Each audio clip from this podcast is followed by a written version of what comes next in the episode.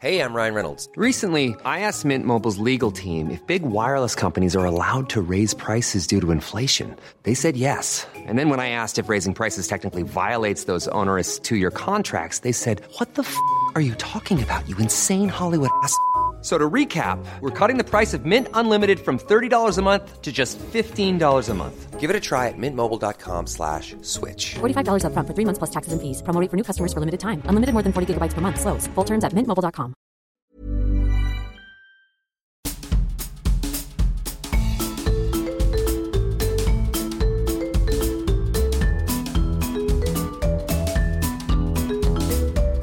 Vous écoutez le podcast de So Sweet Planet.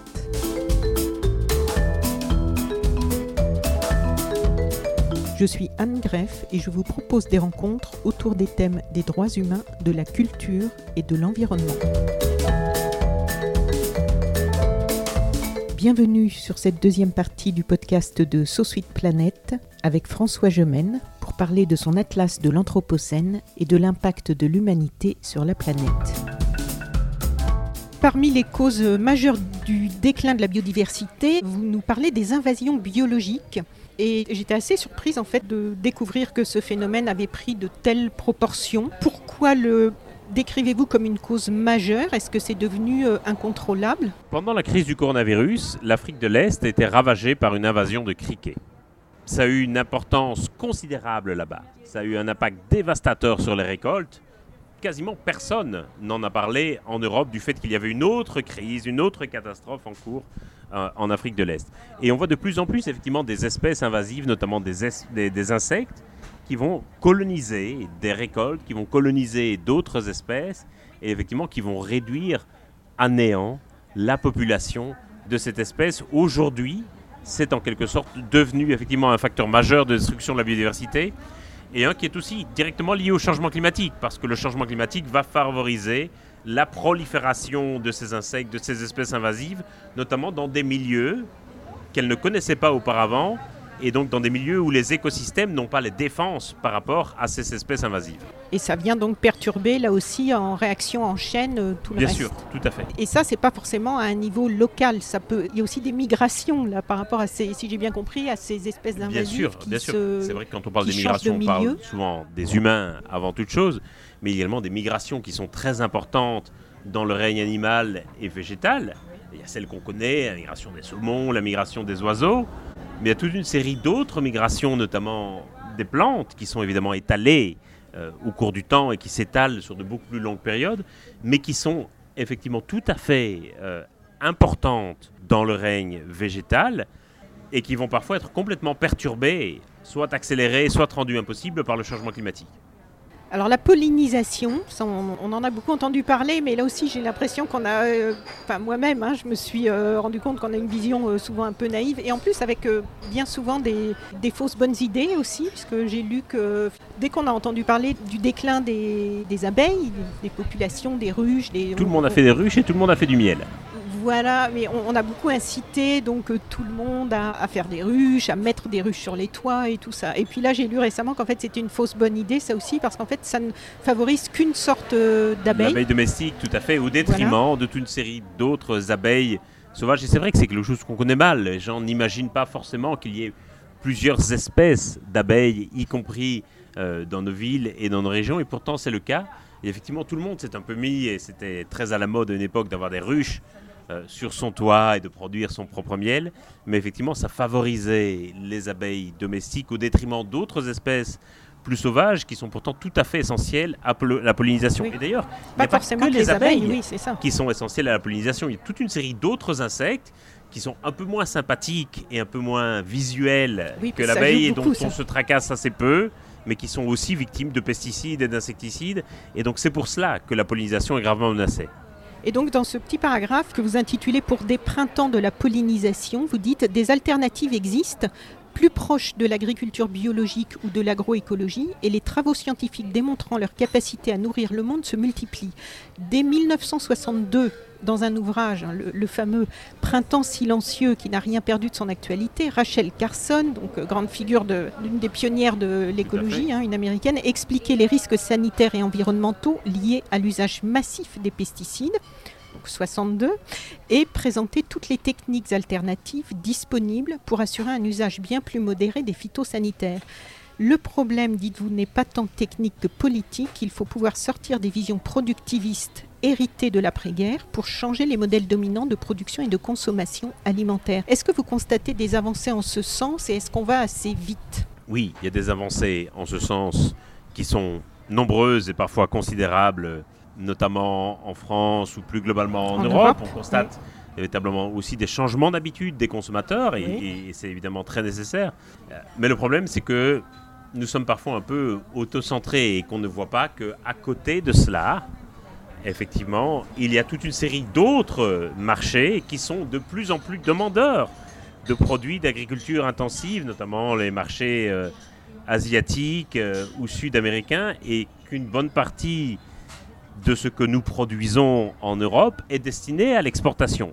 Et que donc globalement, les comportements des consommateurs européens à eux seuls ne peuvent pas permettre de changer le modèle agroalimentaire. Il faut véritablement une impulsion politique qui, dans le cas européen, peut passer par la politique agricole commune. Euh, sinon, effectivement, ça ne changera jamais parce que aussi radicalement ou rapidement que puissent évoluer les comportements des consommateurs, et on voit qu'il y a quelque chose qui est en train de se passer pour le moment, euh, il ne faut pas oublier qu'une partie très importante de la production agricole est destinée à l'exportation, et que donc là, il va falloir véritablement aussi des instruments réglementaires, il va véritablement falloir une intervention euh, publique euh, pour que cela change. Dans ce chapitre sur les pollutions globalisées, j'ai été assez étonnée aussi de découvrir l'importance de la part du nucléaire. Vous dites au changement climatique, à l'érosion de la biodiversité et à la destruction de la couche d'ozone s'ajoutent donc de nombreuses pollutions qui laisseront leur empreinte sur les écosystèmes pour des centaines ou des milliers d'années. La radioactivité est sans doute le meilleur exemple, au point que certains géologues proposent de faire coïncider le début de l'Anthropocène avec l'émission massive de particules radioactives dans l'atmosphère après les bombardements d'Hiroshima et de Nagasaki au Japon et les nombreux essais nucléaires qui ont suivi. Des essais qui ont laissé donc des dépôts de radionucléides partout dans le monde. Pourquoi est-ce que des essais, ces essais qui ont été quand même limités dans le temps et sur quelques lieux, se retrouvent aujourd'hui partout dans le monde, ces radionucléides? Parce que d'abord, il y a un phénomène de dispersion très importante euh, des particules radioactives. Euh, on l'a vu lors de l'accident de Tchernobyl ou lors de l'accident de Fukushima, et donc il y a un phénomène de dispersion euh, qui est très important. Et puis surtout, ce sont des particules qui restent soit dans l'atmosphère, soit dans le sol pendant très très longtemps. C'est la seule fois où nous avons une échelle de temps qui correspond aux échelles de temps géologiques. Et d'ailleurs, c'est une des raisons pour laquelle les géologues euh, envisagent l'hypothèse de faire coïncider le début de l'Anthropocène avec le début de la dispersion de ces particules radioactives. C'est parce que leur durée de vie correspond à une échelle euh, géologique. Mais alors les déchets radioactifs, parce que là quand même vous nous donnez beaucoup de données, vous vous y attardez dans, le livre et on nous présente souvent le nucléaire comme une énergie propre, mais les déchets du nucléaire sont aussi classés dans les pollutions globalisées. Bien sûr, il est certain que l'énergie nucléaire émet moins, beaucoup moins de gaz à effet de serre que les énergies fossiles. Euh, le charbon, le pétrole ou le gaz, il n'y a pas de débat là-dessus. L'énergie nucléaire, par contre, produit des déchets nucléaires qui sont un autre type de pollution. Alors on peut considérer que c'est une pollution moins nuisible, qu'on peut dire que c'est une pollution moins importante, qu'on peut stocker sous terre ou en lieu sûr. Reste que, moins voilà, nuisible pour nous aujourd'hui aussi. c'est une responsabilité que l'on prend par rapport aux générations futures, puisque ces déchets nucléaires, nous survivrons, survivront à la génération de nos enfants et à celle de nos petits-enfants. Donc c'est vraiment ici une question de, de choix politique. Indéniablement, l'énergie nucléaire est, est moins carbonée, beaucoup moins carbonée que les énergies fossiles, mais il ne faut pas croire non plus que ça soit une énergie propre. Elle produit des déchets nucléaires. Et voilà, les énergies renouvelables produisent moins de déchets. Ça ne veut pas dire que au cours de leur fabrication, des éoliennes ou des panneaux photovoltaïques ne nécessitent pas aussi des atteintes à l'environnement, mais il est certain que toute source d'énergie va produire des déchets. La question, c'est celle du choix politique. Qu'est-ce qui nous semble acceptable? Qu'est-ce qui ne nous semble pas acceptable? D'ailleurs, c'est très difficile, hein, pour, je trouve, moi, en tant que citoyenne, quand on s'intéresse un peu et qu'on essaie de faire les meilleurs choix dans notre vie euh, quotidienne, parce que même le véhicule électrique, bon, bah, électrique, oui, là aussi, ça émet euh, moins de, de pollution et de tout Oui. ça, sauf que électrique, si c'est fabriqué à partir du nucléaire, ça pose aussi d'autres problèmes. Le recyclage des batteries euh, reste aussi problématique, apparemment. Donc, euh, on essaie d'aller au moins pire, et c'est difficile de se faire une juste idée, je trouve, là, en ce moment, de, des choses qui sont, qui sont les La, la seule énergie parfaitement propre, c'est celle qu'on n'utilise pas. Je pense qu'on doit aussi davantage mettre l'accent sur des questions de sobriété, Sobriété. énergétique et de réduire notre demande énergétique. Voilà. Alors, on ne va pas ici euh, s'attarder sur chacune d'elles, même si j'aimerais bien, mais là, on- je pense qu'on sera encore là à, à minuit ce soir. Mais il y a une double page pour chacune des plus importantes pollutions globalisées. Donc, il y a les déchets produits dans le monde, énorme pollution. Leur chiffre a doublé en 10 ans. C'est incroyable quand même, parce que le, Oui, le, c'est- le gros de, de- à partir de... En même temps que des millions de gens sortent de la pauvreté et accèdent à un statut de classe moyenne, ils produisent aussi davantage de déchets, d'émissions, de gaz à effet de serre, etc. Et plus du tiers de ces déchets ne sont pas traités. Ça, c'est une grande inégalité effectivement entre le nord et le sud. Dans le nord, on a fait des, dans les pays industrialisés, on a fait des progrès considérables pour le, le traitement des déchets, le recyclage, le tri des déchets. On en a aussi beaucoup expédié dans les pays On en du a Sud. énormément expédié, Qui ceux qui ne nous refuser. arrangeaient pas tout à fait, notamment en Asie. Dans d'autres pays, dans les pays en développement, on est encore à, à quelques pourcents seulement de déchets qui sont même pas triés ou recyclés, qui sont simplement collectés. Donc le problème des déchets, le continent de plastique, on en a beaucoup entendu parler hein, dans les océans, la pollution de l'air, les déchets nucléaires, les marées noires, les risques industriels, le sol empoisonné avec les traitements chimiques sur la quasi-totalité des sols cultivés dans le monde, avec de beaux graphiques sur la consommation de pesticides, mais aussi une multitude de substances chimiques qui se transmettent à l'organisme et altèrent le fonctionnement de notre système endocrinien chargé de la production des hormones. J'invite vraiment nos auditrices et auditeurs vous qui nous écoutez, à consulter ces doubles pages dans cet atlas de l'Anthropocène et les graphiques qui nous montrent l'évolution et l'impact de ces pollutions, parce que c'est en tout cas pour moi très au-delà de ce que je pouvais imaginer. Et vous rappelez souvent, et vous venez de le faire encore, qu'il y a de très fortes inégalités environnementales, les populations pauvres étant toujours plus touchées par les conséquences de tous ces dégâts, avec là aussi malheureusement encore un fossé nord-sud. Et vous dites que la plupart du temps, l'indifférence reste de mise. Est-ce que vous pouvez nous en dire quelques mots de cette indifférence? Il y a des choses que nous préférons ne pas voir, effectivement, notamment les, perturbateurs endocriniens qu'on vient d'évoquer, qui sont des, des substances contenues dans la plupart des objets de consommation et qui vont altérer le fonctionnement hormonal de l'organisme. Effectivement, ce sont des choses que nous préférons euh, par confort, et c'est une réaction bien humaine, nous préférons ne pas voir, nous préférons ne pas savoir, et quelque part, on ne doit pas se tracasser de ce qu'on ne connaît pas. Et donc on a, euh, c'est vrai, parfois une tendance à mettre des, des œillères par rapport à cela. Et c'est difficile, et ça peut être un peu, parfois un peu désespérant ou un peu écrasant, et je comprends le, sentiment de ceux qui disent, oh là là, il n'y a, jamais que des mauvaises nouvelles, les indicateurs sont, sont toujours au rouge. J'ai tendance à considérer que avoir conscience de l'amplitude du problème, même si ça peut être un choc, c'est le premier pas pour envisager la solution. Et c'est ce qu'on essaie de faire dans l'Atlas, c'est aussi pour chacun des problèmes qu'on décrivait, de montrer quelle était la cause de ce problème et donc quel était le levier de solution. Euh, Oui, parce que pendant assez longtemps, euh, dès qu'on abordait ces sujets, il y avait toujours quelqu'un pour s'élever, que ce soit sur les réseaux sociaux, dans les médias, ou pour dire que c'est anxiogène. Mais on voit bien que là, plus on attend, plus les mesures vont devoir être radicales et, et plus euh, et, et moins on pourra échapper à tout ce qui nous attend. Donc euh, anxiogène, je trouve c'est bien gentil de dire que c'est anxiogène, mais il y a un moment, il faut regarder quand À un même moment, il tous faut les pouvoir choses en regarder face. la réalité en face, Oui, c'est ça. effectivement.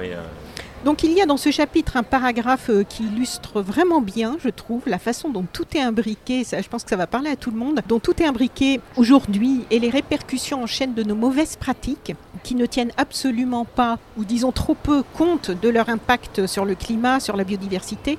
Vous citez le secteur de la mode comme étant emblématique des milliers de pratiques non durables de l'Anthropocène. Alors vous écrivez que 80 milliards de vêtements sont achetés chaque année, une augmentation de 400% en 20 ans. Le polyester issu du pétrole non biodégradable est la fibre la plus emplo- employée et son utilisation aura probablement triplé entre 2007 et 2025. Lorsque ces vêtements sont lavés, donc on fait notre lessive.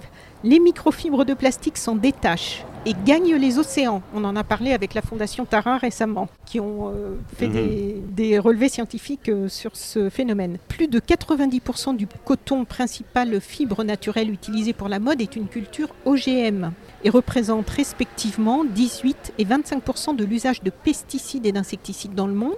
Ces besoins en eau à ce coton sont colossaux. Le détournement de deux grands fleuves pour la culture du coton a conduit à l'assèchement de la mer d'Aral, l'une des catastrophes environnementales majeures du XXe siècle. Plusieurs grandes marques euh, ces dernières années, là, souvent sous la pression qui leur a été mise par des ONG environnementales, se sont engagées à améliorer leurs pratiques. Certaines ont vraiment pris des mesures importantes, d'autres ont été accusées de simplement faire du greenwashing.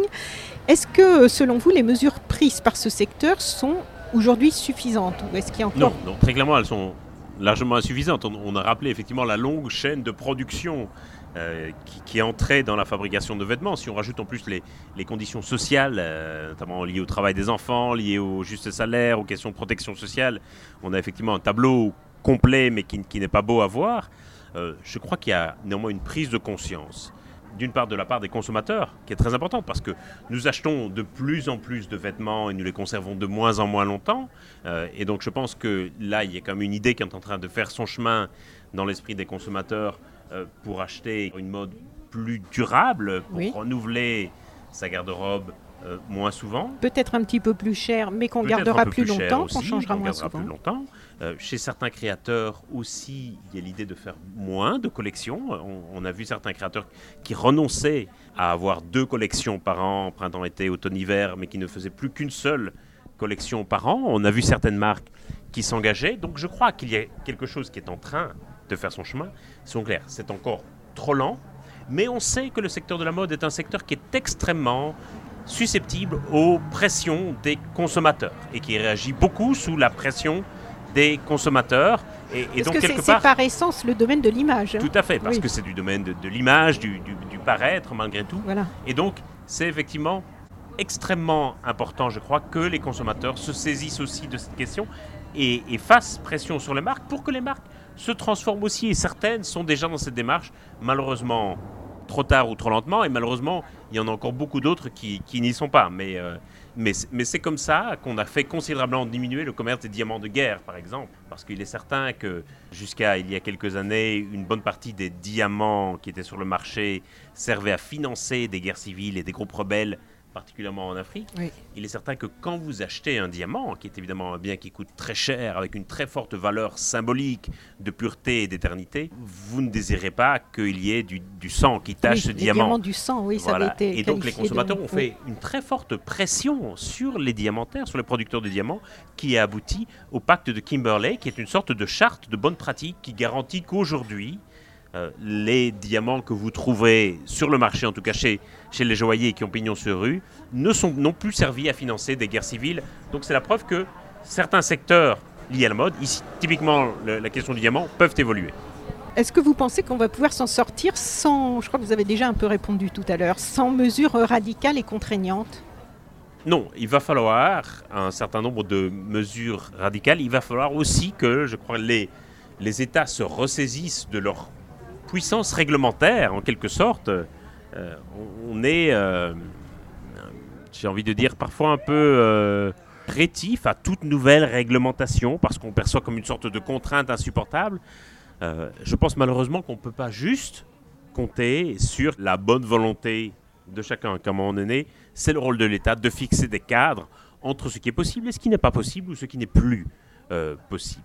Euh, Peut-être d'accompagner mieux, parce que c'est vrai que dès qu'on parle de et- mesures radicales, je pense notamment à l'agriculture, puisque c'est tellement toujours euh, d'actualité, plusieurs personnes ont, émis le souhait que, comme ça a été fait euh, dans les années 60 euh, avec les, les grands plans pour l'agriculture intensive pour nourrir les populations, pourquoi est-ce qu'on ne parle pas plus aujourd'hui de faire un grand plan, mais pour aider tout le secteur euh, agricole à, adopter Et, des... et donc voilà, la question de agriculture l'agriculture est, est un bon exemple. Et les comportements des consommateurs sont une chose, euh, les questions de politique agricole, modèle agricole en sont une autre. Et ça, ça dépend véritablement de l'État, ça dépend notamment des politiques d'investissement, de soutien aux agriculteurs ou à tel ou tel type d'agriculture. Je crois qu'on n'agit pas encore suffisamment, au-delà de la question réglementaire, on n'agit pas encore suffisamment aujourd'hui sur la question de l'investissement. Euh, et aujourd'hui, il y a encore véritablement la finance, qui je pense est un levier majeur de changement, mais qui est encore largement sous-utilisé. Il y a quelques mois, j'ai interviewé euh, pour un précédent podcast euh, la journaliste Anne-Sophie Novelle, un podcast que j'avais consacré à son livre et son documentaire Les médias, le monde et nous, dans lequel elle consacre un chapitre euh, à ce qu'elle appelle l'impensée écologique et où elle revient notamment sur la responsabilité des climato-sceptiques et où elle décrit comment tous les climato-sceptiques à une certaine époque, donc aux États-Unis, en Angleterre, en France, Claude Allègre et Vincent Courtillot, elle les cite et elle dit, elle écrit, ils des polémiques dont le principe consiste à insuffler le doute et à enfermer la discussion dans un débat techniciste plutôt que de débattre et de philosopher sur la portée des choix sociétaux à effectuer. Mais elle met aussi en cause la responsabilité euh, à l'époque des médias parce qu'elle dit parce que l'approche journalistique dite rigoureuse consiste à laisser la parole à des avis différents, à présenter deux points de vue censés répondre aux besoins de neutralité des médias et elle consiste aussi officieusement à favoriser le conflit, souvent plus vendeur au consensus. Votre livre comporte aussi un chapitre intitulé La fabrique du doute au service de l'industrie fossile. Et vous mentionnez euh, la responsabilité, comme dans son livre, et aussi euh, un livre qui m'avait beaucoup marqué, Le syndrome de l'autruche, de Georges Marshall, qui s'interrogeait aussi sur euh, toute cette problématique de l'impensé écologique et pourquoi ça reste, c'est resté si longtemps en dehors des radars. Et donc vous mentionnez la responsabilité du lobbying et de la désinformation, avec notamment des campagnes de désinformation sur le climat financées par des sociétés. Ça maintenant, ça a été euh, voilà révélé, hein, euh, financées par des sociétés dont l'activité est directement liée au pétrole ou au charbon, avec les mêmes méthodes que celles utilisées par l'industrie du tabac dans les années 60 à l'époque pour convaincre tout le monde que la cigarette était inoffensive pour la santé, donc avec des études hmm. bidonnées. On constate que parmi ceux dont les intérêts financiers se trouvent menacés par ceux qui se battent aujourd'hui pour protéger la planète et donc l'humanité, parmi ceux donc qui préfèrent protéger leurs intérêts, beaucoup déploient des moyens considérables pour créer de la désinformation, y compris auprès des responsables politiques qui pourraient prendre des décisions qui leur nuiraient. Ils sont parfois prêts à tout. Vous rappelez qu'en 2017, près de 200 militants environnementaux ont été assassinés je crois qu'en 2018, le chiffre est à peu près le même d'ailleurs, parce qu'ils gênaient, ces, militants environnementaux, ils gênaient le développement d'activités destructrices de l'environnement. La majorité est en Amérique latine, je crois, hein, des assassinats. Plus l'on avance dans le temps, plus les partisans en fait, de ces deux grandes tendances, de ces deux approches du monde, vont s'affronter et l'on sent bien monter actuellement les tensions, les crispations. Vous voyez ça évoluer comment? Je pense qu'il y a eu effectivement un c'est moins le cas maintenant, mais il y a eu un gros problème dans le traitement journalistique de l'information scientifique, euh, qui était considéré comme une affaire de croyance ou d'opinion. Et donc les journalistes, sur la question du changement climatique, se sont sentis quelque part parfois un peu obligés de mettre face à face deux opinions différentes. Sauf que l'une était informée par les faits et par des modèles scientifiques, et l'autre était davantage affaire de croyance. Et c'est quelque part par cette logique de traiter l'information scientifique comme si c'était une affaire d'opinion politique. Et pour le simple citoyen, c'était mis au même niveau. Bien sûr, pour le simple citoyen, c'était mis au même niveau, comme c'était la gauche et la droite, euh, etc. C'est comme si, au moment du bulletin d'information météo avant les journaux télévisés, vous aviez un débat entre un type qui vous dit demain il va faire beau, l'autre qui vous disait demain il va pleuvoir, et comme si le journaliste concluait, voilà, vous croirez qu'il voulait. Ça, ça ferait sourire tout le monde, évidemment. Tout le monde dirait on ne veut pas savoir l'opinion de monsieur un tel et de madame une telle pour savoir s'il va faire beau ou s'il va pleuvoir. On veut savoir ce que les modèles de Météo France prévoient. Et c'est comme ça que euh, l'information météorologique est communiquée au public. Et le problème, c'est que véritablement, on a eu ce glissement de la science vers une forme de, croyance, vers une affaire d'opinion. Et malheureusement, à l'occasion de la question du coronavirus, on, a vu encore se développer ce même type de polémique et de controverse autour de l'hydroxychloroquine entre ceux qui y croyaient et ceux qui n'y croyaient pas. Et on a envie de dire, en matière scientifique, ça n'a aucune importance que vous y croyez ou que vous n'y croyez pas. Ça ne peut pas être une affaire de croyance, ça doit être une affaire de faits démontrés ou prouvés. Et je pense qu'on est vraiment qu'on est sur un terrain très très dangereux quand la question des faits est remplacée par la question des croyances et des opinions. Et malheureusement, c'est sur cette pente-là qu'on est. Mais ce qui est difficile, si je peux me permettre, euh, moi en tant que citoyenne, c'est que la question des faits, souvent euh, on nous présente et on nous vend dans les médias des choses comme des faits. Je pense à toutes ces études justement qui ont été bidonnées, qui nous ont souvent été présentées comme voilà, c'est scientifiquement prouvé, cette phrase qui ne veut plus rien dire, parce qu'en fait euh, on ne sait pas qui sont les Bien scientifiques sûr, derrière. on dit qui- une étude a dit que, ou une étude Voilà. montre que. Le problème, c'est qu'il n'y a pas du tout dans la population une certaine forme de culture scientifique qui leur permettrait d'aborder ces informations Ben oui. Avec un regard critique. Et que la plupart des gens, et, et ce n'est pas un reproche euh, que je leur fais, mais ne savent pas du tout comment sont publiés des articles scientifiques, ne savent pas ce que c'est qu'un mécanisme de revue par les pairs, par exemple. Et, et donc, de ce fait, ont tendance à placer un article publié dans une revue scientifique sur le même plan qu'un post sur Facebook, par exemple. Euh, alors que, et je ne dis pas que tout ce qui est publié dans une revue scientifique est parfait, et on a vu malheureusement Oui. qu'il y a eu certains articles qui ont dû être retirés, euh, y compris dans des revues prestigieuses. Il y a parfois des choses très intéressantes et très argumentées qu'on trouve sur Facebook ou sur Twitter ou d'autres réseaux sociaux, mais simplement ça n'a pas la même valeur, ça n'a pas été vérifié de la même manière, et je crois qu'il y a vraiment un besoin, en quelque sorte, d'alphabétisation scientifique de la population. Je ne dis pas ça euh, péjorativement, mais de donner à chacun les armes qui permettent de comprendre comment la science est fabriquée pour pouvoir aborder ces informations avec un regard critique. Et c'est vrai a fortiori pour les journalistes, bien entendu. Et qu'est-ce que vous inspire euh, l'ampleur des mesures prises récemment pour lutter contre le coronavirus, pour se défendre, nous, euh, les humains, comparé aux mesures prises pour lutter contre ce que l'humanité elle-même inflige à la planète? On voit tout ça dans votre atlas de l'Anthropocène, et qui menace visiblement beaucoup plus la survie de l'humanité.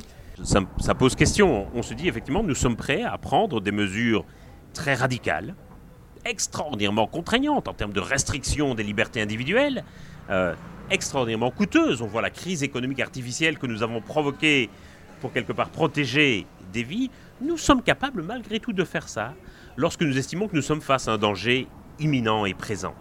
Et la question, effectivement, qui s'impose, c'est de se dire pourquoi est-ce que le changement climatique, l'érosion de la biodiversité ou d'autres types de pollution, pourquoi est-ce que nous les voyons encore comme des dangers lointains qui ne justifieraient pas des mesures aussi radicales? Et là, je pense que nous devons nous interroger là-dessus. On pense qu'on ne serait pas prêt à accepter, en fait, le... Certainement pas parce si on a nous imposait sentiment- la même chose en nous disant que c'est pour le climat, je pense que ça serait violent comme Parce réaction. que on a l'impression que ça arrivera aux autres avant de nous arriver à nous-mêmes. On a l'impression que nous et nos proches ne seront pas touchés. Tandis que pour le coronavirus, nous craignons, chacun, chacune, nous et nos proches, nous craignons d'être touchés. Oui. On voyait des chefs d'État, des gens célèbres Eh oui, qui étaient ça. touchés. Donc on se disait, personne n'est à l'abri. Vous êtes euh, donc un- l'un des, des auteurs, des membres du GIEC, ce fameux GIEC, euh, qui nous publie donc euh, ces rapports qui ont largement contribué, hein, parce que là au moins ça a été relayé par les médias. Je pense que ça a vraiment Oui. contribué à, à ce qui est des prises de conscience très fortes par rapport à. Le, le but du GIEC, c'est de mettre tout le monde d'accord sur une base scientifique commune. Alors la question que je me posais, c'est une fois que vous publiez ces rapports, j'en profite puisque je vous ai en face de moi, donc ils sont largement médiatisés, donc ça c'est c'est bien, ça permet de- à tout le monde un peu d'avancer par rapport à ça. Qu'est-ce qui se passe après? Comment ils sont pris euh, Est-ce que vous vous avez un contact direct avec des responsables politiques? Est-ce que vous savez si les rapports sont lus par ceux qui doivent prendre des décisions qui ont rapport avec ça Comment Qu'est-ce qui se passe après la publication d'un rapport du GIEC Euh, bon, les rapports, globalement, sont assez peu lus. Euh, Ça tient au fait qu'ils sont très gros. Oui. Et donc voilà, je pense qu'ils sont consultés, mais ils ne sont pas faits pour être lus de A à Z. C'est la raison pour laquelle, avec chaque rapport, vient un résumé d'une trentaine de pages, qui est un condensé des principales informations du rapport et qui, cette fois-ci, est destiné aux décideurs, destiné notamment aux politiques. Tous les combien? Le, le rapport euh, d'évaluation paraît tous les 6 à 7 ans. Le, le- le prochain, euh, donc le dernier date de 2014, et le prochain paraîtra en 2021-2022. Euh, c'est un gros travail, évidemment, parce qu'il faut synthétiser toute l'information sur tous les sujets, mettre énormément de scientifiques d'accord, et puis, une fois que le résumé est prêt, il faut le faire valider par les politiques. Et donc c'est un, un- un aspect qui paraît toujours un peu surprenant, voire Oui. choquant. C'est-à-dire que les politiques en représentant de chaque pays doivent valider leur résumé. Mais est-ce qu'ils ont les compétences pour valider ça? Ce ne sont pas des scientifiques, bien entendu. Ils vont juger de la portée politique aussi des informations qu'il contient. Et c'est pour ça qu'il ne faut pas s'en cacher. À certains moments, les politiques vont demander à ce que une information ne figure pas dans le résumé, mais reste dans le rapport. Donc les politiques n'interviennent pas sur le rapport lui-même, mais par contre vont valider le résumé.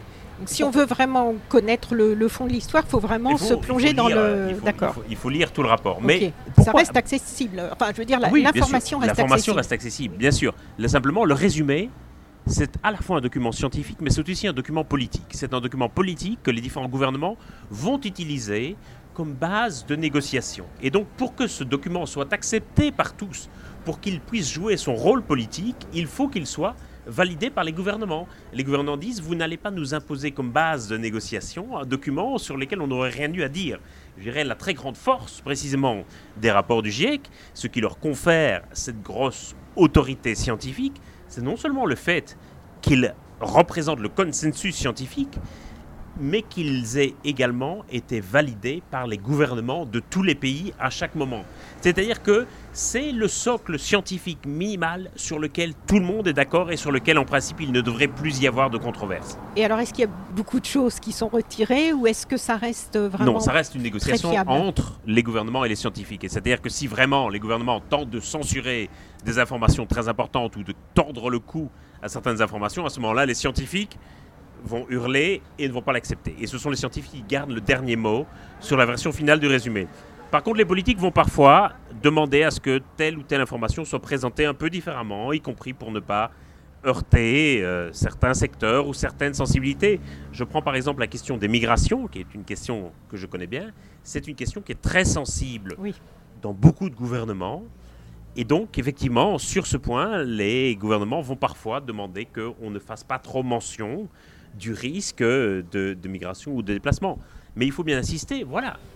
Est-ce qu'il y a des mesures importantes qui auraient été euh, récemment adoptées et qui, selon vous, vont dans le bon sens au niveau européen Au niveau ou européen, dire international que, euh, effectivement, le, le- le Green Deal, comme on l'appelle, le, le pacte vert pour le climat en Europe, est une mesure qui va dans le bon sens, qui n'est pas encore suffisamment financée, qui n'est pas encore suffisamment ambitieuse, mais qui va dans le bon sens parce que c'est une mesure transversale qui rassemble les différents secteurs et qui, quelque part, fait sortir les questions d'environnement et les questions du climat de la niche dans laquelle elles ont parfois été euh, cantonnées. Euh, le, plan d'investissement de 750 milliards d'euros présenté par la Commission européenne en, en sortie de la crise du coronavirus va aussi dans le bon sens. C'est-à-dire que c'est un plan qui cherche à investir vers le futur plutôt que simplement sauver des industries du passé. Donc voilà, il y a quand même un certain nombre de signaux, je crois, qui vont dans le bon sens. On voit aussi politiquement dans les sondages d'opinion que la question du climat et de l'environnement est une question de plus en plus importante pour les Français et pour les Européens.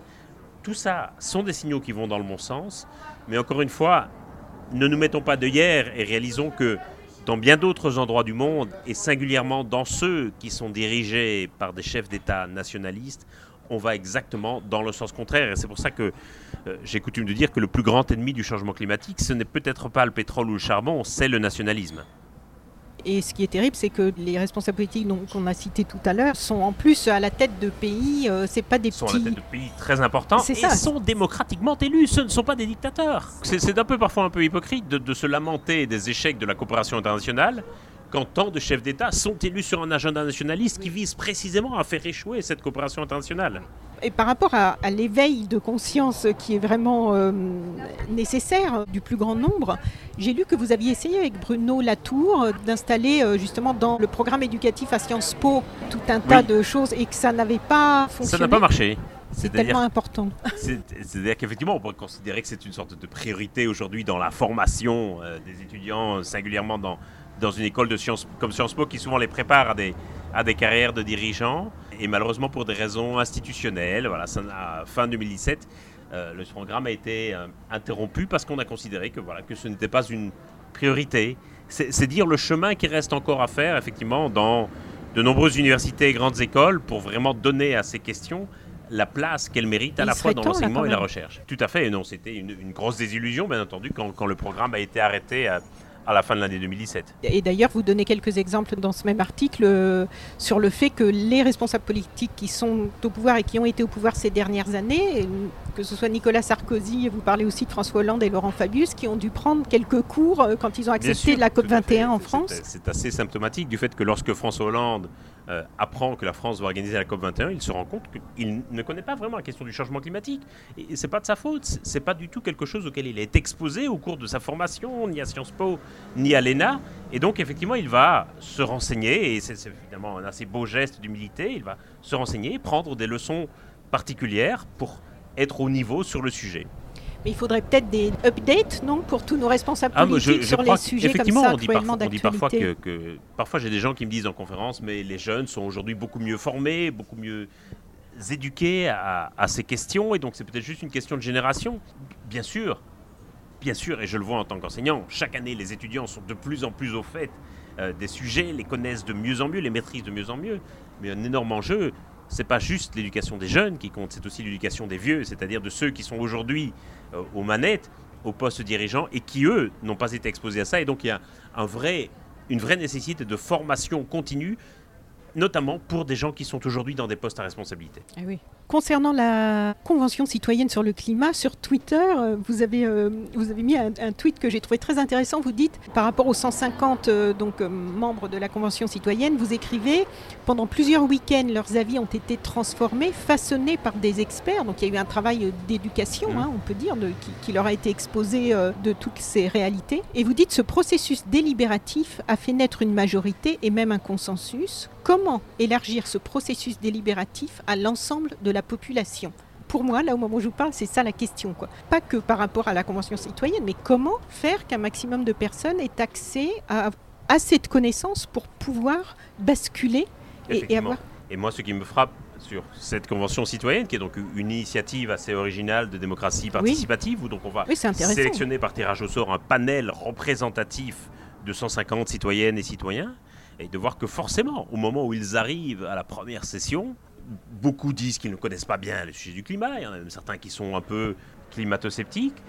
Et après plusieurs week-ends où ils ont été exposés à toute une série d'auditions, d'experts, de, praticiens, de politiques, etc., on, a l'impression qu'ils se sont tous transformés en des sortes de Greta Thunberg adultes et qu'ils sont tous devenus des, défenseurs de la question du climat. Et on les a vus adopter une série de mesures très radicales et très innovantes parfois, avec un large consensus. Et on voit bien que ces questions sont très controversées dans la société, dans la population. On voit le débat que certaines mesures provoquent aujourd'hui, parfois de façon un peu, ridicule d'ailleurs. Mais pourtant, ces lignes de fracture, ces controverses, on a l'impression qu'elles avaient disparu, qu'il y avait une sorte de consensus qui s'était naturellement formé. Et je crois que c'est l'effet de, la délibération, c'est-à-dire de discuter ensemble des sujets de façon informée pour faire émerger une décision collective. Et la grosse question, c'est de savoir comment ce processus, qui était un, processus de laboratoire finalement, avec cette convention, ces 150 citoyens, comment est-ce qu'on peut l'élargir à l'ensemble de la société? Ça, je crois qu'on a tous un rôle à y jouer. Certainement, ceux qui travaillent dans la recherche et l'enseignement, ceux qui travaillent dans, dans les médias, ceux qui font des podcasts, toute une série d'éducateurs, de médias, et puis c'est un devoir de, chaque citoyen et de chaque citoyenne. On peut terminer comme ça en se disant que c'est possible. C'est finalement, c'est une expérience qui montre que c'est possible. Nous avons vu récemment plusieurs expériences, la Convention citoyenne, le coronavirus, qui nous montrent que malgré tout, il y a des choses qu'on pensait pas possibles et qui sont malgré tout possibles. C'est au fond une belle note d'espoir. Voilà.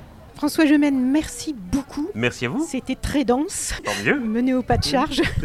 Je suis ravie qu'on ait réussi à se rencontrer euh, et j'espère que toutes nos auditrices et tous nos auditeurs auront eu euh, autant de plaisir que j'en ai eu à vous écouter et à apprendre et à avancer dans notre compréhension du monde dans lequel nous sommes.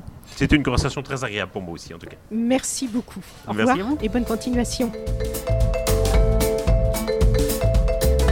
Chères auditrices, chers auditeurs, si vous avez apprécié ce podcast de So Planet, n'oubliez pas de lui mettre un avis favorable sur votre application de podcast, par exemple 5 étoiles sur Apple Podcast, et de rédiger un avis sympathique. Cela me fera plaisir. Pour plus d'informations sur les droits humains, l'environnement et la culture, vous pouvez suivre la page So Planet sur Facebook Enfin, n'oubliez pas de vous abonner gratuitement, soit à la newsletter sur le site sosweetplanet.com, soit au podcast sur votre application de podcast pour être informé des prochains podcasts de SoSuite Planet mis en ligne. À bientôt.